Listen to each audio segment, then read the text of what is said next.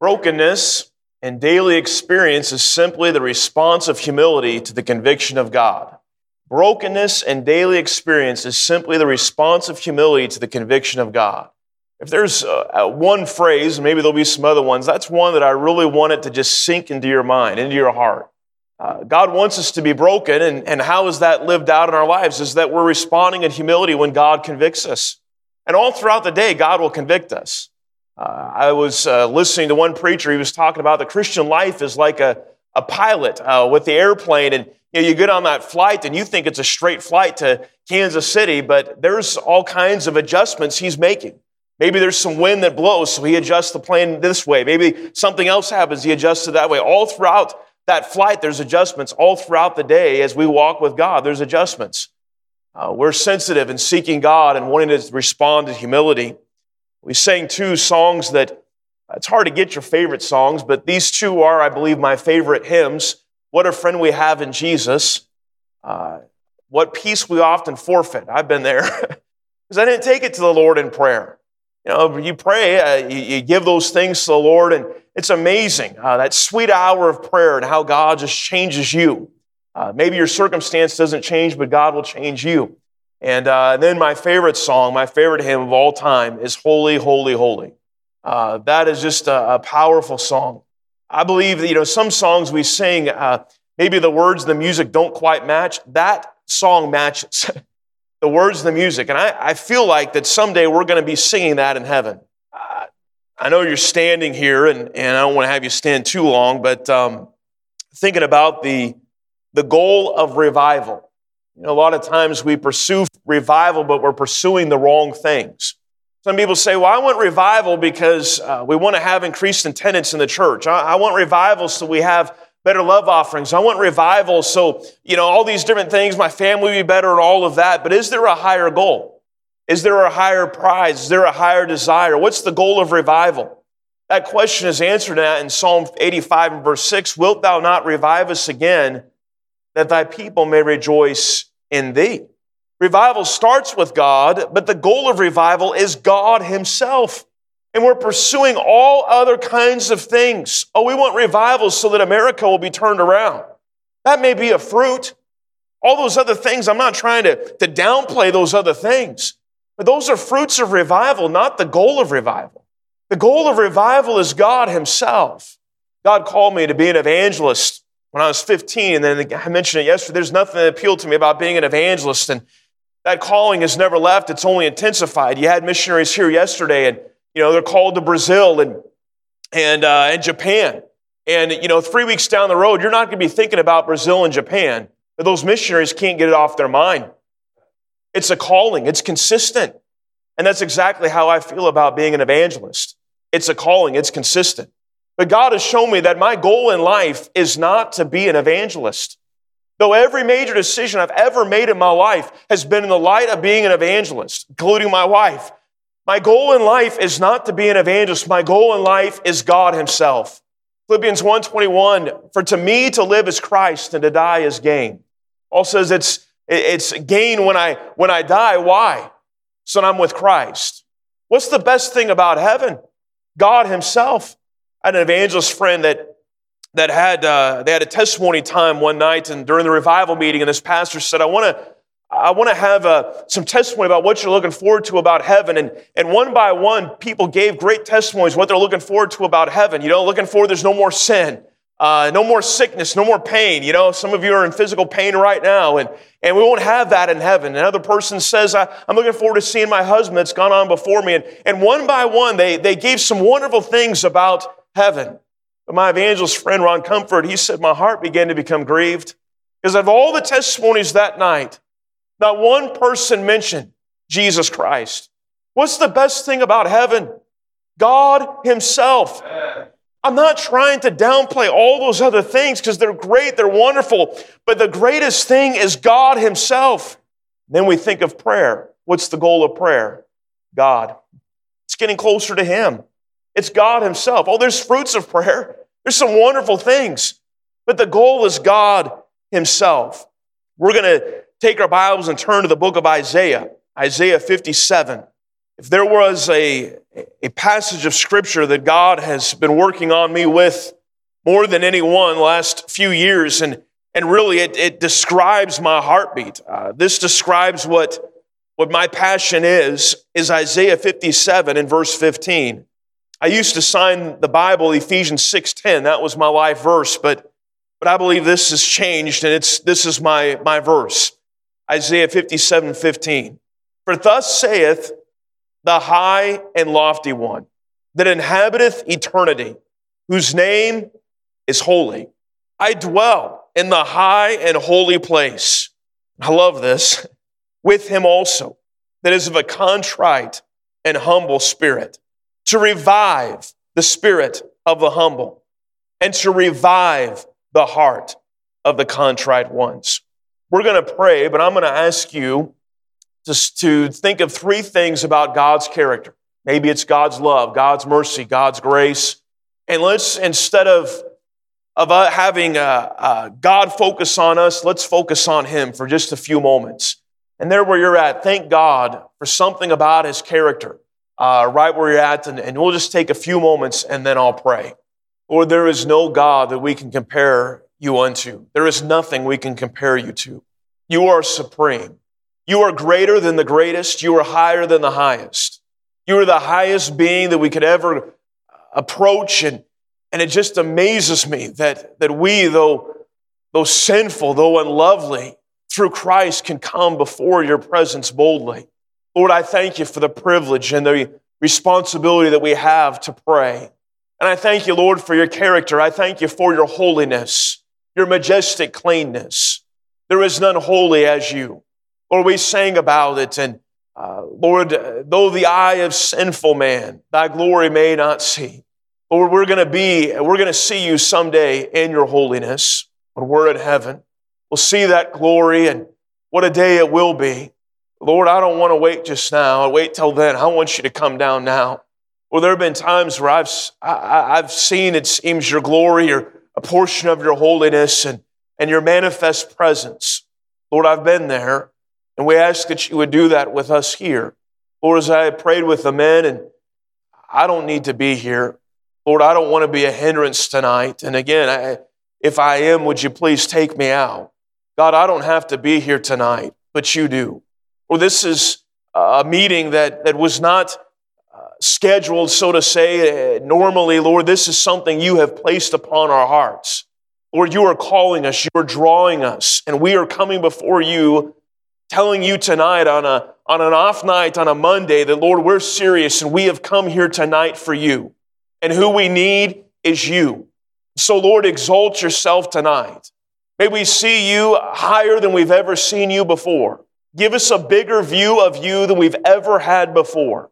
Lord, change us, revive us, do an eternal work in our hearts and Lord, again, we, we pray that you'd bind the evil one and that you would just take over this place and, and dominate the rest of this service.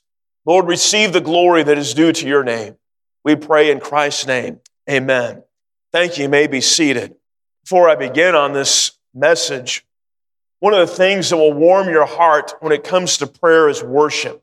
We are very weak in that area. Often we go to the Lord with our requests, and we need to. But we need to come before Him with worship and, and, uh, and love and adoration. A.W. Tozer, it was said, would spend two hours in worship before he ever got into praying. I've not reached that point. I, have tried. It's, it's hard to do. I, I've set my timer sometimes. I'm like, okay, for the next five minutes, Lord, I'm not going to ask you for anything. I'm just going to worship you. And I'll think of everything I can think of, and I'll look down, and I still have three minutes to go. And, uh, you know, it's, it, it's hard. But uh, it's something that I want to encourage you to do. Every day, spend time in worship with the Lord. Your heart grows cold and callous, get back to Him and worship. There's many ways that you can worship Him. You can talk about His character. You can talk about the names of God. We've been given a book, uh, the Psalms. Uh, that's a worship book. You could take Psalm 93, Psalm 8, uh, many other Psalms. You can take a hymnal. Now, don't steal the hymnal here, but uh, you can take a hymnal and and just you know sing or say those those songs back to the Lord.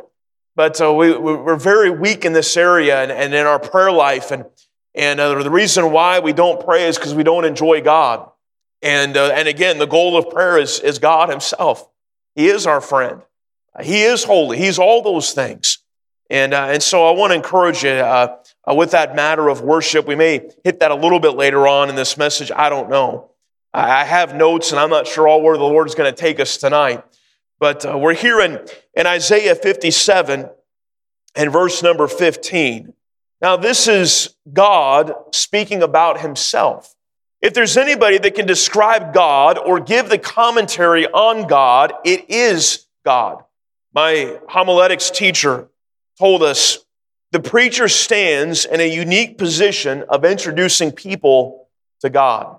He said, Don't misquote God. My lips are, are, are too feeble to describe what uh, the Lord, I'm going to seek to do some things tonight, and, and I don't want to misquote God, and I want to introduce you tonight to God. I approach this passage with fear and adequacy. My oratory falls short of what's required in this verse to preach this verse. And I feel like Moses when he stood before the Lord in the burning bush that take off thy shoes for the place wherein thou standest is holy ground. For thus saith the high and lofty one that inhabiteth eternity, whose name is holy. I dwell in the high and holy place with him also that is of a contrite and humble spirit, to revive the spirit of the humble and to revive the heart of the contrite ones. Tonight, I want to introduce you to his number one, his position, number two, his presence, number three, his person, and then number four, his passion. Number one, his position. How does this, the Bible describe his position? we see that it is high, that he is the high and lofty one. He is high. This coincides with Isaiah chapter 6 and verse 1, where Isaiah uh, says, In the year that King Uzziah died, I saw also the Lord sitting upon a throne, high and lifted up, and his train filled the temple. Now, this is inaccessibly high. This is higher than, than you and I can think.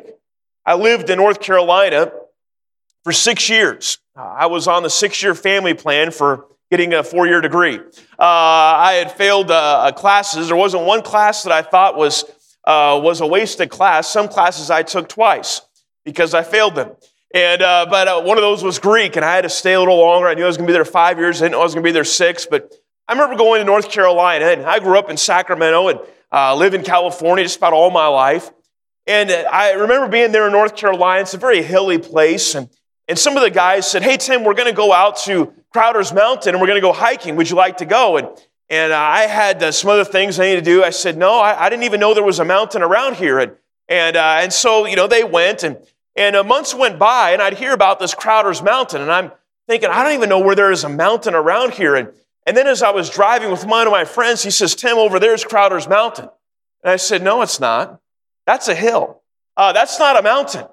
That's a hill. And uh, he says, No, that's Crowder's Mountain. And I, and I said, No, Dave, that's a hill.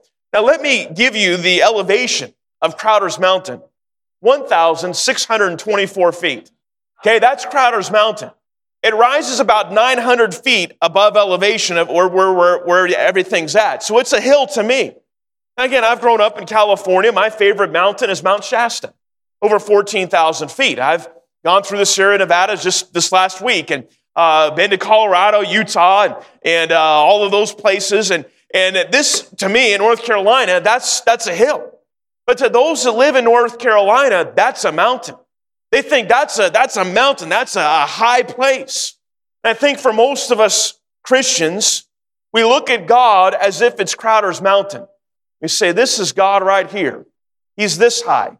He's this powerful. He's this great. When, when there's others that, uh, that, you know, that other mountains like Mount Shasta or Mount Whitney or, or uh, you know, the different ones, of course, Everest, that are far greater than, than I've never seen Everest, probably none of us have, and that are far greater than anything we've ever seen. And we live so often in such a low view of God and a low view of who He is. We live with this Crowder's Mountain mindset. Some people live in a place where their view of a mountain is not very high, and some people live in a place where their view of God is not very high. Someone said, We cannot think high enough thoughts about God, but we ought to try. What's the highest thought you can think about God? He's higher than that. What's the greatest thought you can think about God? He's greater than that. And then you think about his attributes, his wisdom, how wise God is. It's greater than you and I can fathom. His grace, his mercy, his love, his holiness, all of these things about God. We want to think high thoughts, and you ought to think higher thoughts about your God because you can't think high enough thoughts about God, but you ought to try. Some people think that they can go uh, live a life with known sin, fulfill your responsibilities, and God's okay with that. God is never okay with sin. You see, a low view of God is going to produce a low view of sin. A high view of God is going to produce a hatred for sin. God hates sin so much, more than we can even fathom. And it's not that, uh, you know, the, what, what bothers God is not that the, that the, the, the lost are, are, are sinners, that they're sinning. That's, that's normal for them, but it's, it's us Christians that know that we need to be right with God, and yet we have iniquity, and, and iniquity is, is sin that we know that we shouldn't be doing, but we continue on anyway. Isaiah 59, just the page or two over, says, Behold, the Lord's hand is not shortened, that is, that it, that it cannot save. Neither is his ear heavy that it cannot hear. God has his extended hand. He has exceptional hearing. This is his divine ability. And, and though God is so great and so high, it's not the, that God is so high and we are so low that separates us. Verse number two, but your iniquities have separated between you and your God, and your sins have hid his face from you, that he will not hear.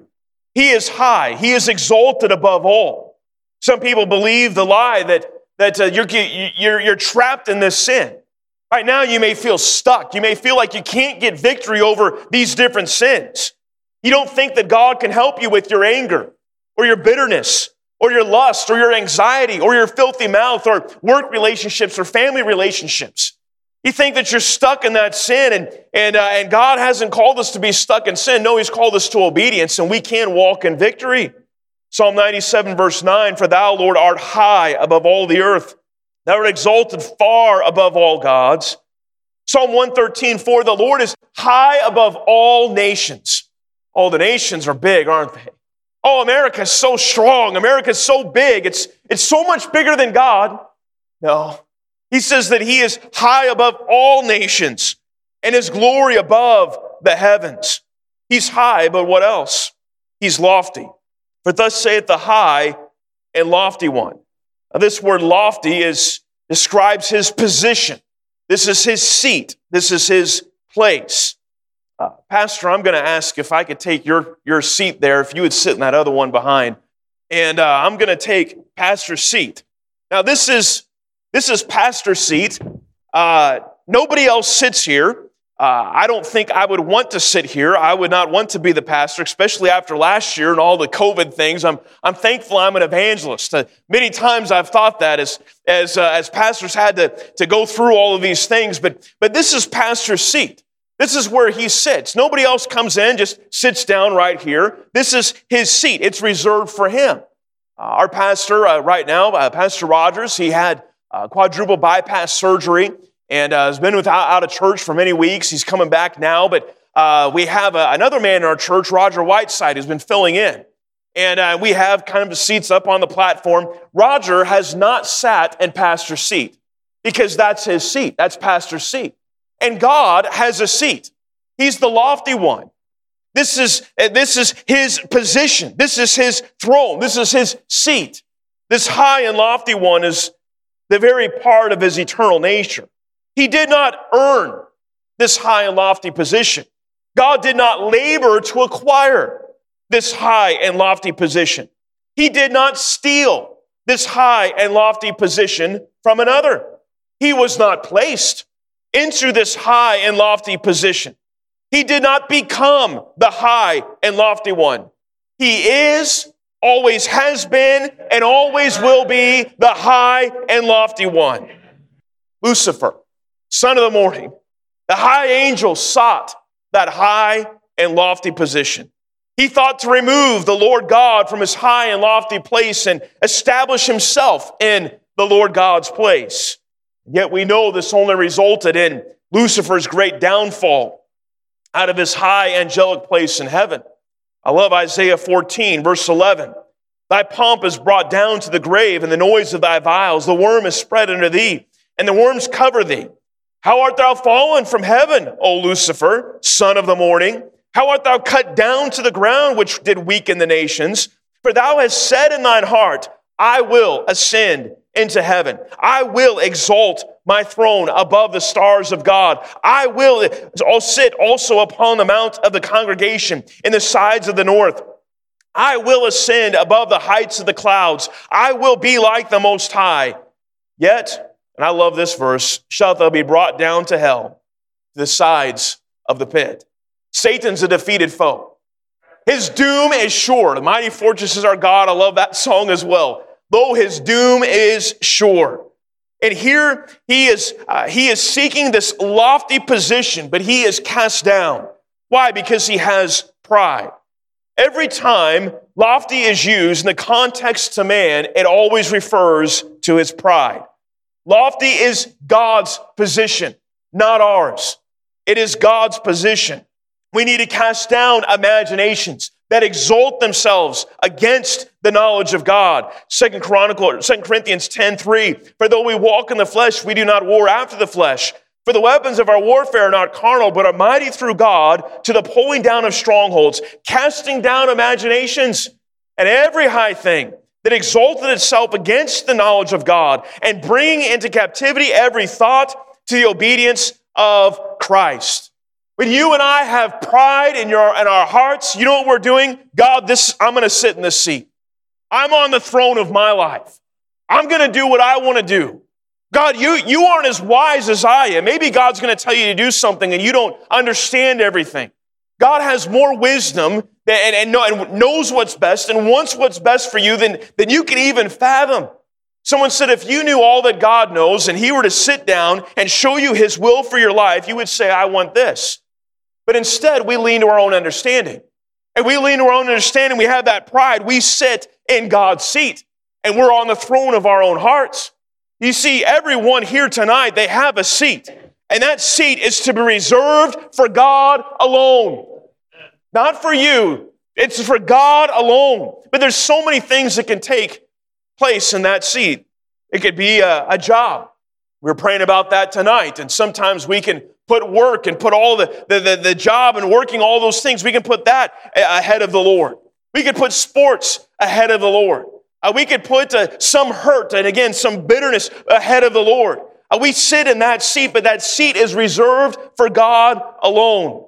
Proverbs 30, verse 13. There is a generation. Oh, how lofty are their eyes, and their eyelids are lifted up. We have such pride in our hearts.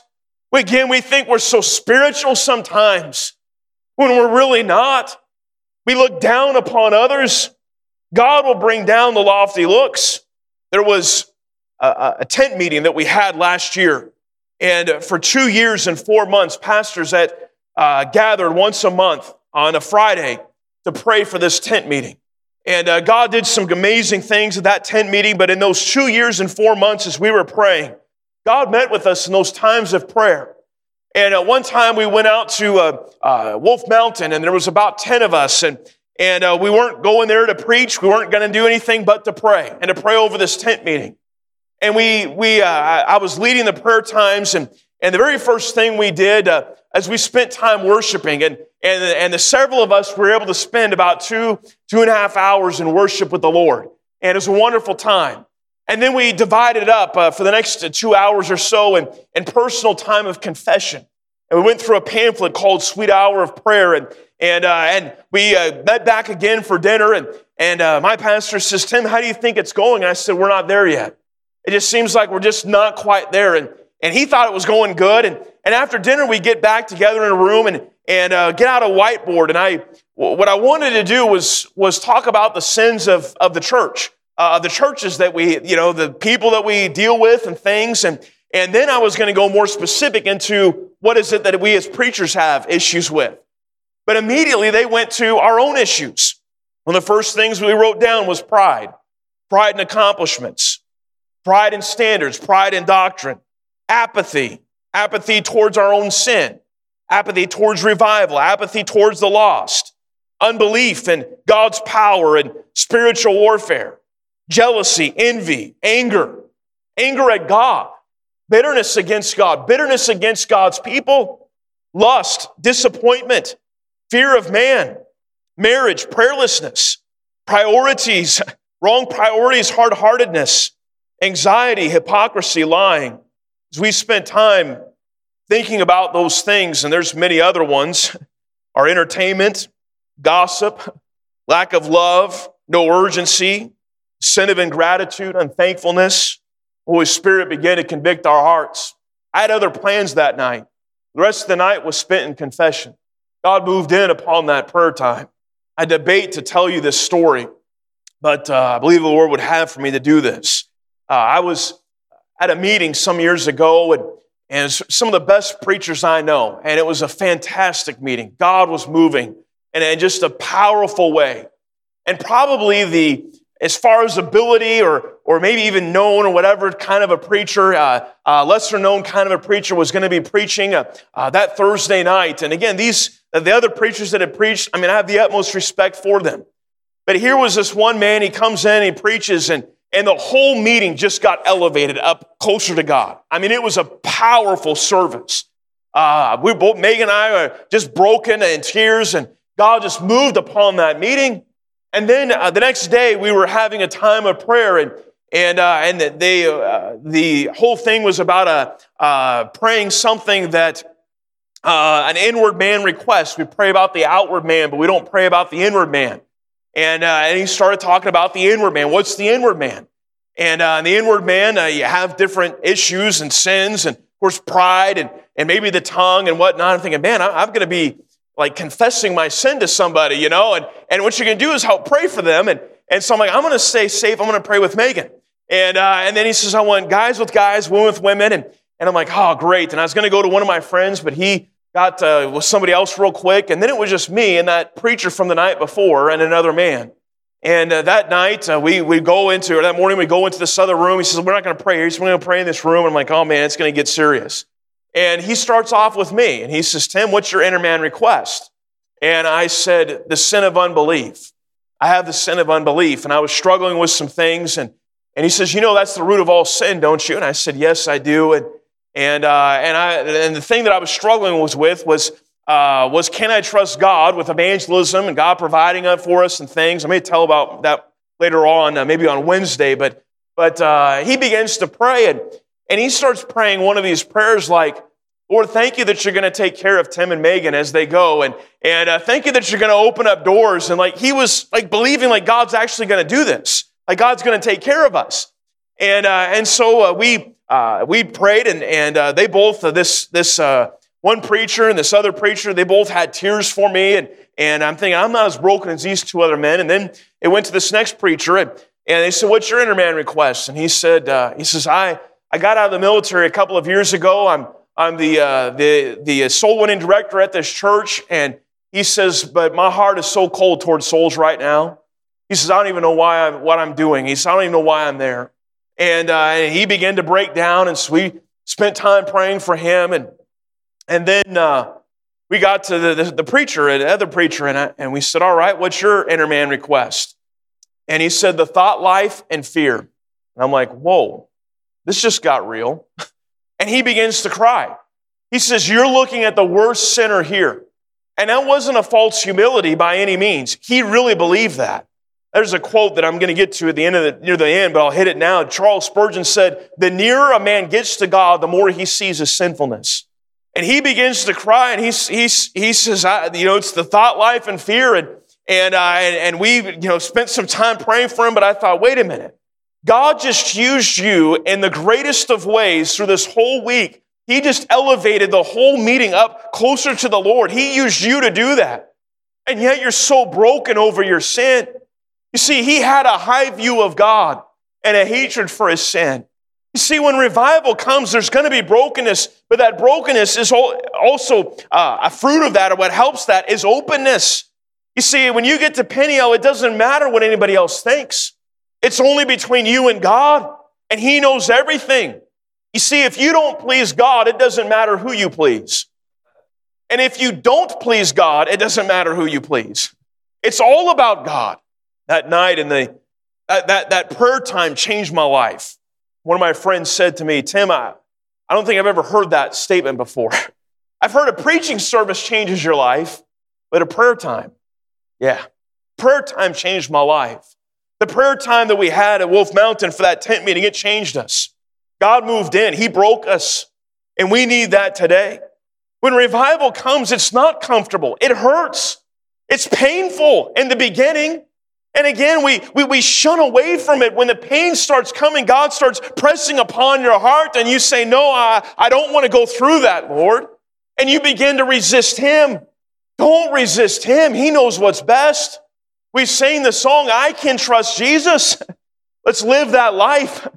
I can trust Jesus. God, I'm not going to resist you. I'm going to submit. I'm going to surrender.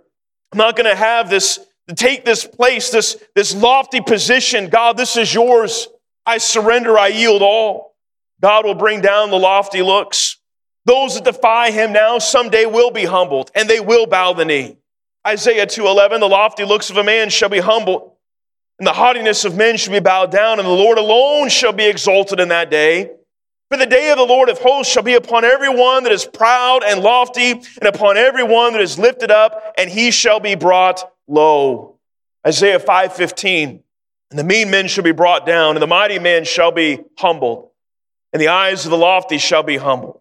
This loftiness uh, that, that you will have, God will bring down. You see, you cannot go against God and win. You can't do it. You're going to lose. So just submit to Him now. Oh, that our prayer would be as Psalm 131 1 Lord, my heart is not haughty, neither mine eyes lofty, neither do I exercise myself in great matters or in things too high for me. This is God's position. This is his seat, the lofty position. He's high and lifted up. But now let's look at his presence. It says he, for thus saith the high and lofty one that inhabited eternity, whose name is holy. He inhabits eternity. This is where he dwells. Now, you may visit many places, but you only dwell uh, in one place. You have one home. Of course, Megan and I, we're all over the place. Uh, but we do have a, a, parsonage that we live in, but, but the word inhabiteth means to settle down, to, to abide, to dwell. And so this is God's home, eternity. He's there and, and his name is holy. He lives in that high and lofty place, but then he's eternal. Psalm 90, verse 2 Before the mountains were brought forth, wherever thou hast formed the earth and the world, from everlasting to everlasting, thou art God. Psalm 93, 2 Thy throne is established of old, thou art from everlasting. Our fourscore and ten years are feeble compared to eternity. The Bible says that our life is but a vapor that appeareth for a little time, then it vanisheth away. We become too time conscious, too earth bound we don't live with eternity in view. And that's where God dwells. We're, we're, we're, so concerned about the here and now. God is, is concerned about the then and there. Leonard Ravenhill said, The devil has thrown the dust of time into our eyes and has blinded us to eternity. When revival comes into your heart, eternity will seem so real. Nothing else will matter but God and eternity. Colossians 3 1, if ye then be risen with Christ, seek those things which are above, where Christ sitteth on the right hand of God. Set your affection on things above, not on things on the earth. For you're dead and your life is hid with Christ in God. When Christ, who is our life, shall appear, then shall ye appear with him in glory. It is time to awake to righteousness. It's time to awake to the eternal, uh, the things of, of God. It says, Awake to righteousness and sin not, for some have not the knowledge of God. I speak this to your shame. This past year, some churches have really moved forward in, in, the area of finances. I believe one of them, one of the reasons why is because we don't have as many things that, you know, restaurants and whatnot to spend it on. It's like, you know, we're going to give this extra money to the Lord. They became a little more eternity conscious. And we need more of that. Isaiah 52, 1, awake, awake, put on strength. O Zion, put on thy beautiful garments. O Jerusalem, the holy city. We don't live with eternity's values in view. Someone wrote the song, with eternity's values in view, may I do each day's work for Jesus with eternity's values in view. Jonathan Edwards in the Great Awakening, the prayer, the passion was God stamp eternity onto my eyeballs. Oh, that God would stamp eternity upon us. Chinese Christians said Americans live as, as somebody wrote the book, Your Best Life Now. He says Americans live for the, for the now. He says us in China, we live for eternity. Our best life is not now. Our best life is later on. Eternity. That's what the first, first century Christians were consumed with. We've been lulled to sleep and, and and it's time to wake out of our sleep. Consider eternity. The grand scheme of things, our life just isn't much. Just that vapor, just that, that flower of the grass that withereth away. There's a man, his birthday is today. I, have been praying for his salvation, and he's, he's not considering eternity. Some people say, oh, it's not time to get saved. Proverbs 27 1, boast not thyself of tomorrow, for thou knowest not what a day may bring forth. We don't know what tomorrow holds. Last two months, I've lost two friends about my age, both in the ministry. Uh, and it just said, I don't know when my last day is going to be. I don't know if this is the last time I'll ever get to preach. This may be it. We don't know. It's time to think of eternity. Some people say, oh, it's not time to get saved. It's not time to think of eternity. Hebrews 9 27, as is appointed to men once to die, but after this, the judgment. There are two places the Bible teaches that our, that our soul will go after death. It's either heaven or hell. And after you die, it's too late to consider eternity. So many things are coming out of my notes. I, I was I was uh, fasting one day and, and, I was in a meeting uh, during my first year of evangelism, and I was praying. I said, God, I, I don't know what I need. I hadn't planned on fasting, but I was just so desperate for God and needed something from God. And, and I just kept saying that, Lord, I don't know what I need from you, but I need something. And, and I mean, just hours went by, and I said, God, I'm not sure what I'm asking. I'm not sure what I'm wanting. I just, I need something. And finally, the Lord put upon my heart to go to the cemetery. Cemetery is a good place to pray. It's a time to consider eternity, think about eternal things. And there's a man in our church that had recently passed away, Earl Rainbolt, and faithful man of God. I remember shaking his hand, just a strong handshake. And, and I went to see his grave marker, and I'm thinking about Earl Rainbolton, just a faithful man. And, and then I'm walking around the, the, uh, the cemetery there, and I'm looking at the different grave markers, and I try to find out how old they were when they passed away. And then I'm looking at the, the, the date of their birth, the, the, the death, all of that. I'm like, well, I'm sure those things are correct. But I wonder what else would be correct on this grave marker. Are they really singing with the angels? Are they safe in the arms of Jesus? You know, are they walking on the streets of gold as their, as their grave markers uh, profess? And I'm sure that, that there are some like Earl Rainbow that knew Christ and, and they're in heaven today, but I, I'm sure that many others are in hell. They're, in the, they're, they're going to be in the lake of fire forever and ever, and hell has no exits. And as I began to look at the grave markers and, and I looked up and it's like all the grave markers were looking at me like a great congregation. And, I, and inside I, my, my heart, I just wanted to preach and give them the gospel, but my tongue was silent because their decisions have already been made. There's no more hope. It's done. That night I got up to preach and opened up my Bible and God just gave me a vision of those that I'm preaching to are going to have grave markers. You see, now's the time to live for Christ. Now's the time. If you're going to take risks, you're going to, going to step out on faith, it's now. You're going to get serious for God, it's now. Stop wasting time. You don't have it. Your life is but a vapor. It's time to consider eternity. Eternity, when it comes to heaven and hell, eternity is too long to be wrong. You don't want to be wrong in this. If you have believed, put your faith and trust in Jesus Christ for your salvation, you can know that you have eternal life. John 3 36, he that believeth on the Son hath everlasting life. And he that believeth not of the Son shall not see life, but the wrath of God abideth on him. It is only through Christ that we can go to heaven. Jesus said in John 14 6, I am the way, the truth, and the life.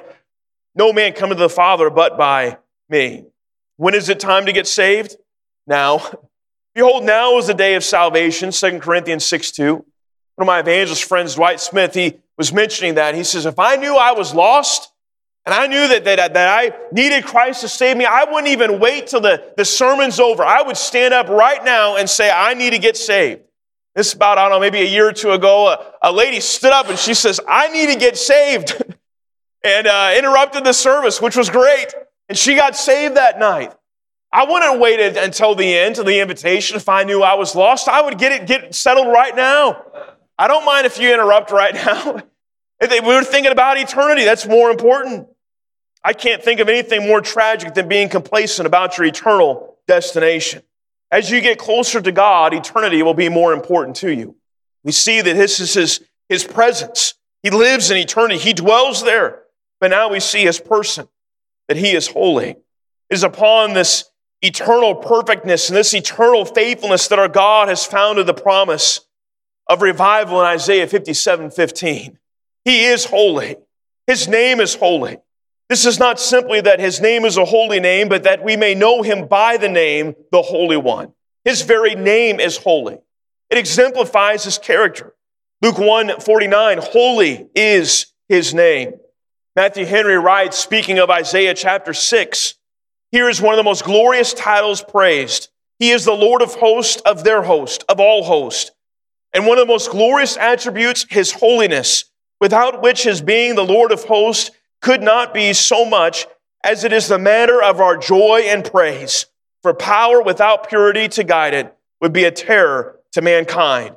None of all the divine attributes is so celebrated in Scripture as this is. We have the Holy Bible or the Book of Holiness, the Holy Ghost, the Spirit of holiness. God is holy. You know, out of all the words that he used to describe God, it's not the word that is mercy that is most used, though in Psalm 136, every single verse says his mercy endures forever. It's not the word grace. It's not the word love. The word that is used to describe God more than any other word is the word holy. You see, the best way I can describe God to you tonight is that He is holy. And His holiness is the foundation of all of His other attributes. Because God is holy, He is just. Because God is holy, He is loving. Because God is holy, He is merciful. Because God is holy, He is gracious. And everything about God is holy. His grace, it's holy grace. His love is holy love. His mercy is holy mercy. His justice is holy justice. First and foremost, God is holy. Exodus 15 11. Who is likened to thee, O Lord, among the gods? Who is likened to thee, glorious in holiness, fearful in praises, doing wonders? His holiness separates him from all other gods. What should be our response to this holy God? Psalm 1 or 1 Samuel 2 2. There is none holy as the Lord. but there is none beside thee, neither is there any rock like our God. Talk no more exceeding proudly. Let not arrogancy come out of your mouth, for the Lord is a God of knowledge, and by him actions are weighed. In 1 Samuel 6:20, who is able to stand before this holy Lord God?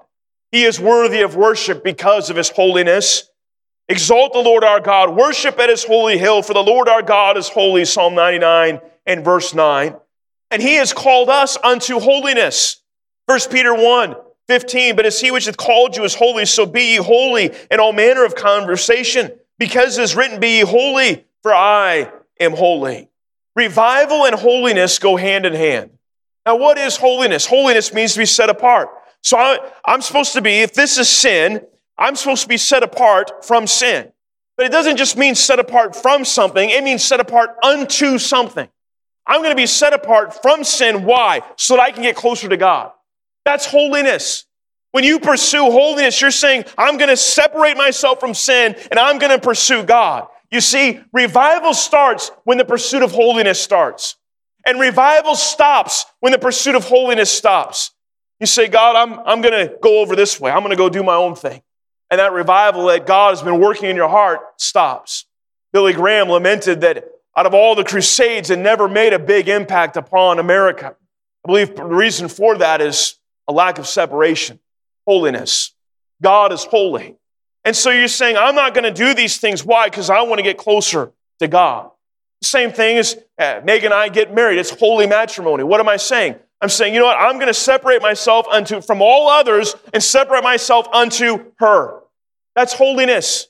It's not, okay, I'm not going to do certain things and I'm going to have all these outward things. No, it's not about just the outward. No, it's the pursuit of God. If you love me, keep my commandments. That's why we're obedient. That's why we want to separate from these things so that we can get closer to God. The goal is God. The passion is God.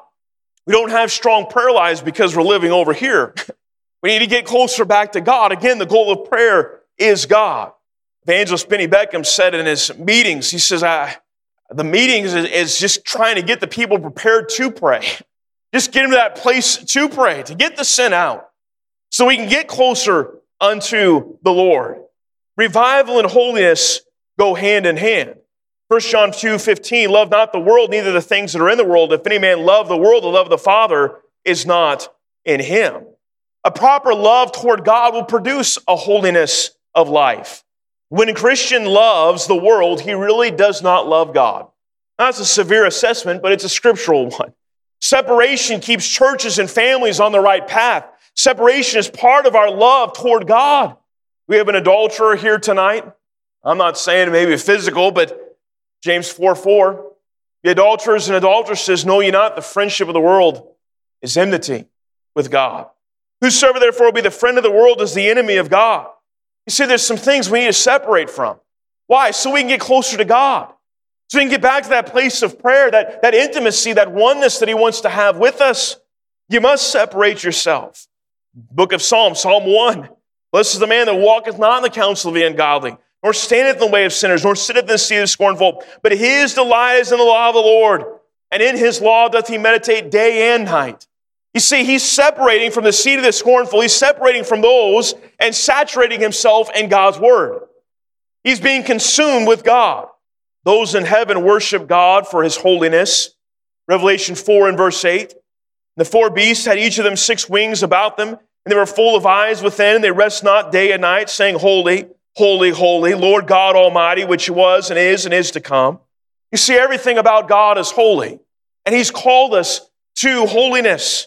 Leonard Ravenhill said, One of the greatest miracles that God does today is to take an unholy man out of an unholy world and make him holy, and then put him back in that unholy world and keep him holy. One of the greatest miracles that God does today is to take an unholy man out of an unholy world and make him holy, then put him back into that unholy world and keep him holy. You see, his name is holy and he dwells in that high and lofty place. I want to share another verse, Revelation 15, verse 3. I don't know what the music's going to sound like, but here's, here's some of the words. And they sing the song of Moses, the servant of God, and the song of the Lamb, saying, This is what we're going to sing in heaven. Great and marvelous are thy works, Lord God Almighty. Just and sure are thy ways, thou King of saints. Who will not fear thee, O Lord, and glorify thy name? For thou only art holy. His holiness is our humility. His holiness is our humility. It's our brokenness. When we see him high and lifted up, we see him exalted. We see that he hates sin. And, and, and, and one of my prayers is God, am I losing my hatred for sin? How's my attitude towards the, the sins that I struggle with? I want to hate my sin. And when we hate our sin, we're going to have victory over it. We're going to have obedience over it.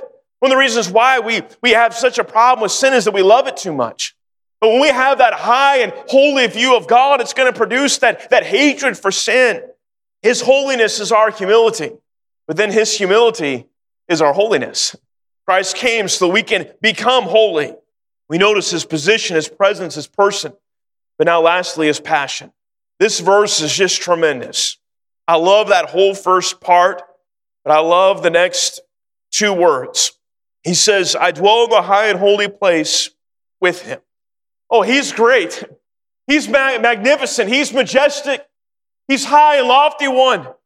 But he's a God that wants to be with us. He's intimate. He's personal.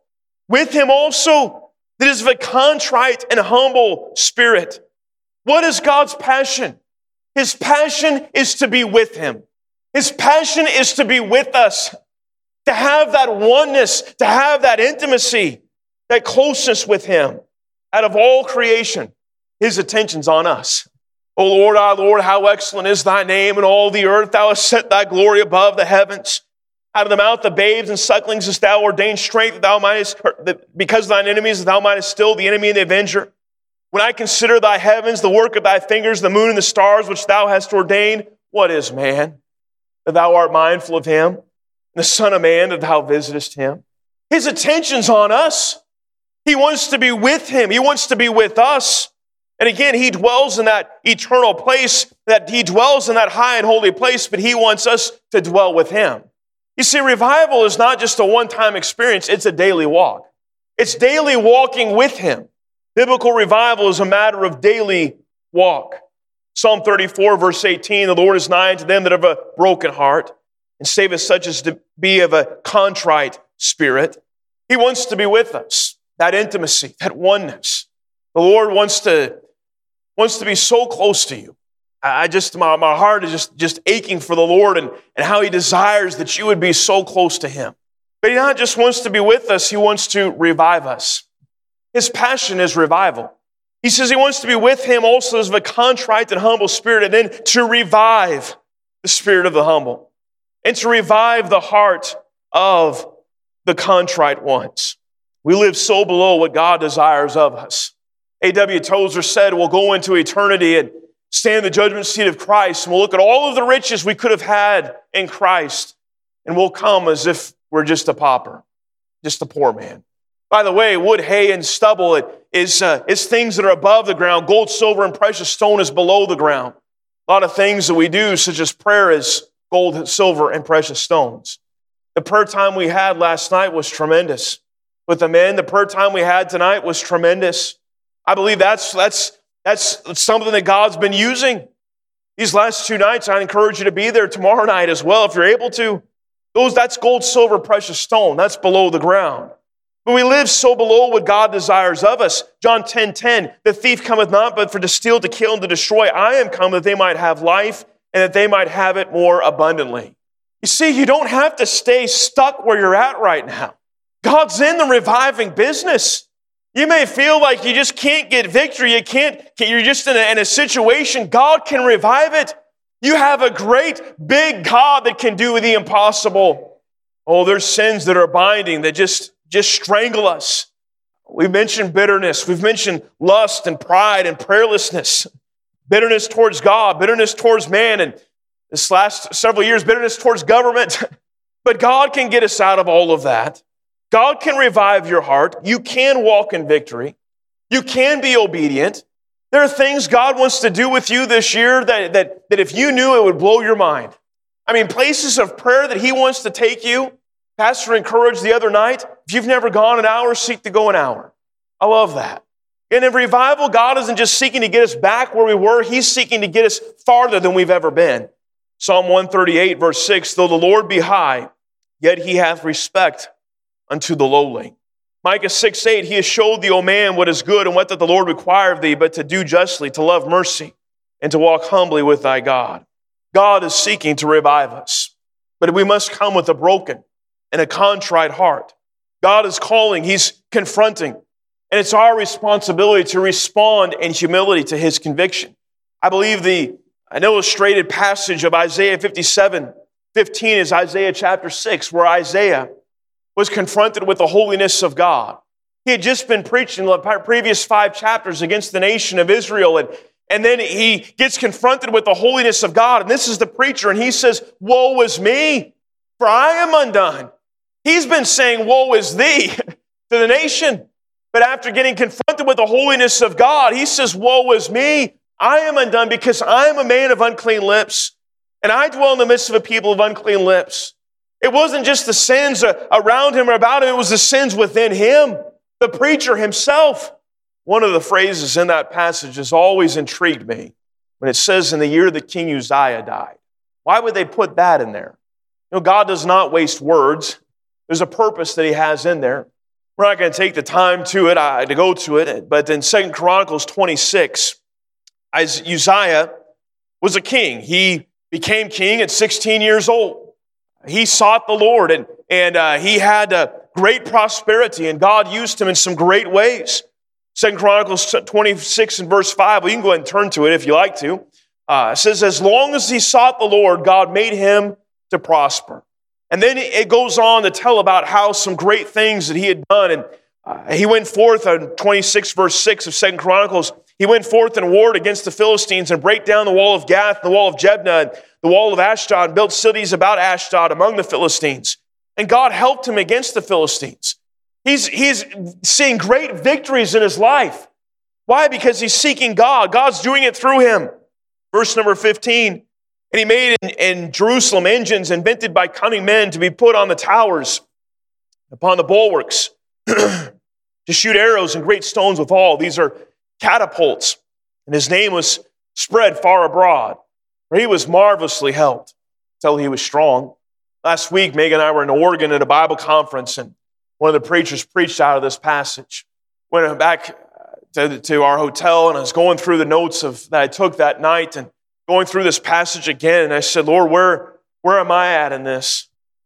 Lord, you've helped me to do a lot of things, but I don't want to be strong. I want to be dependent. I want to be weak. I want to be uh, dependent upon you. Look at verse 16. But when he was in strong, but when he was strong, his heart was lifted up to his destruction. For he transgressed against the Lord his God and went into the temple of the Lord to burn incense upon the altar of incense. So here is the king. He has no right to go into the temple to burn incense. That is reserved for the priest. But he thought because of his position, he could go in there and burn incense. And he neglected and, and, and uh, uh, profaned the holiness of God. He lost his vision of God. He lost the high and lofty position of God, the holiness of God. And he began to become complacent with his sin. And Azariah the priest, verse 17, went in after him, and with him fourscore priests of the, of the Lord that were valiant men. And they withstood Uzziah the king and said unto him, It appertaineth not unto thee, Uzziah, to burn incense unto the Lord, but to the priests, the sons of Aaron, that are consecrated to burn incense. Go out of the sanctuary, for thou hast trespassed, neither shall it be for thine honor from the Lord God. Then, verse number 19 Then Uzziah was wroth and had a censer in his hand to burn incense. And while he was wroth with the priest, the leprosy, that's how he died. The leprosy even rose upon him, his forehead, before the priest in the house of the Lord, from beside the incense altar. Here was a man, Uzziah, that was confronted with his sin, and God smote him with leprosy. Uzziah died of leprosy. Uzziah died because he profaned the holiness of God. But I, as I'm reading that passage, I'm looking at the progression of it. When was he smote with leprosy? Was it once when he walked into the temple? No. It was when he was confronted by the priest and he responded in anger. I believe that if he went in there and, and was confronted with his sin and he would have humbled himself and went out, he would have, he would have lived. We have here Isaiah that when he was confronted with his sin, humbled himself. And then we have Uzziah, when confronted with his sin, responded in pride and in anger. And God smote him. It is imperative when the Holy Spirit of God convicts your heart and you're confronted with sin, that you respond in humility to God. Brokenness and daily experience is simply the response of humility to God, the conviction of God. God wants that seat back in your life. It's His seat. It's time to, to put Him back in that lofty position. It's time to separate from sin and separate ourselves unto the Lord. It's time to get, uh, get rid of our Mount, uh, Crowder's Mountain view and get a higher and holier view of God than we've ever had, have had before. It's time to hate our sin. It's time to seek God. Let's go to the Lord in prayer.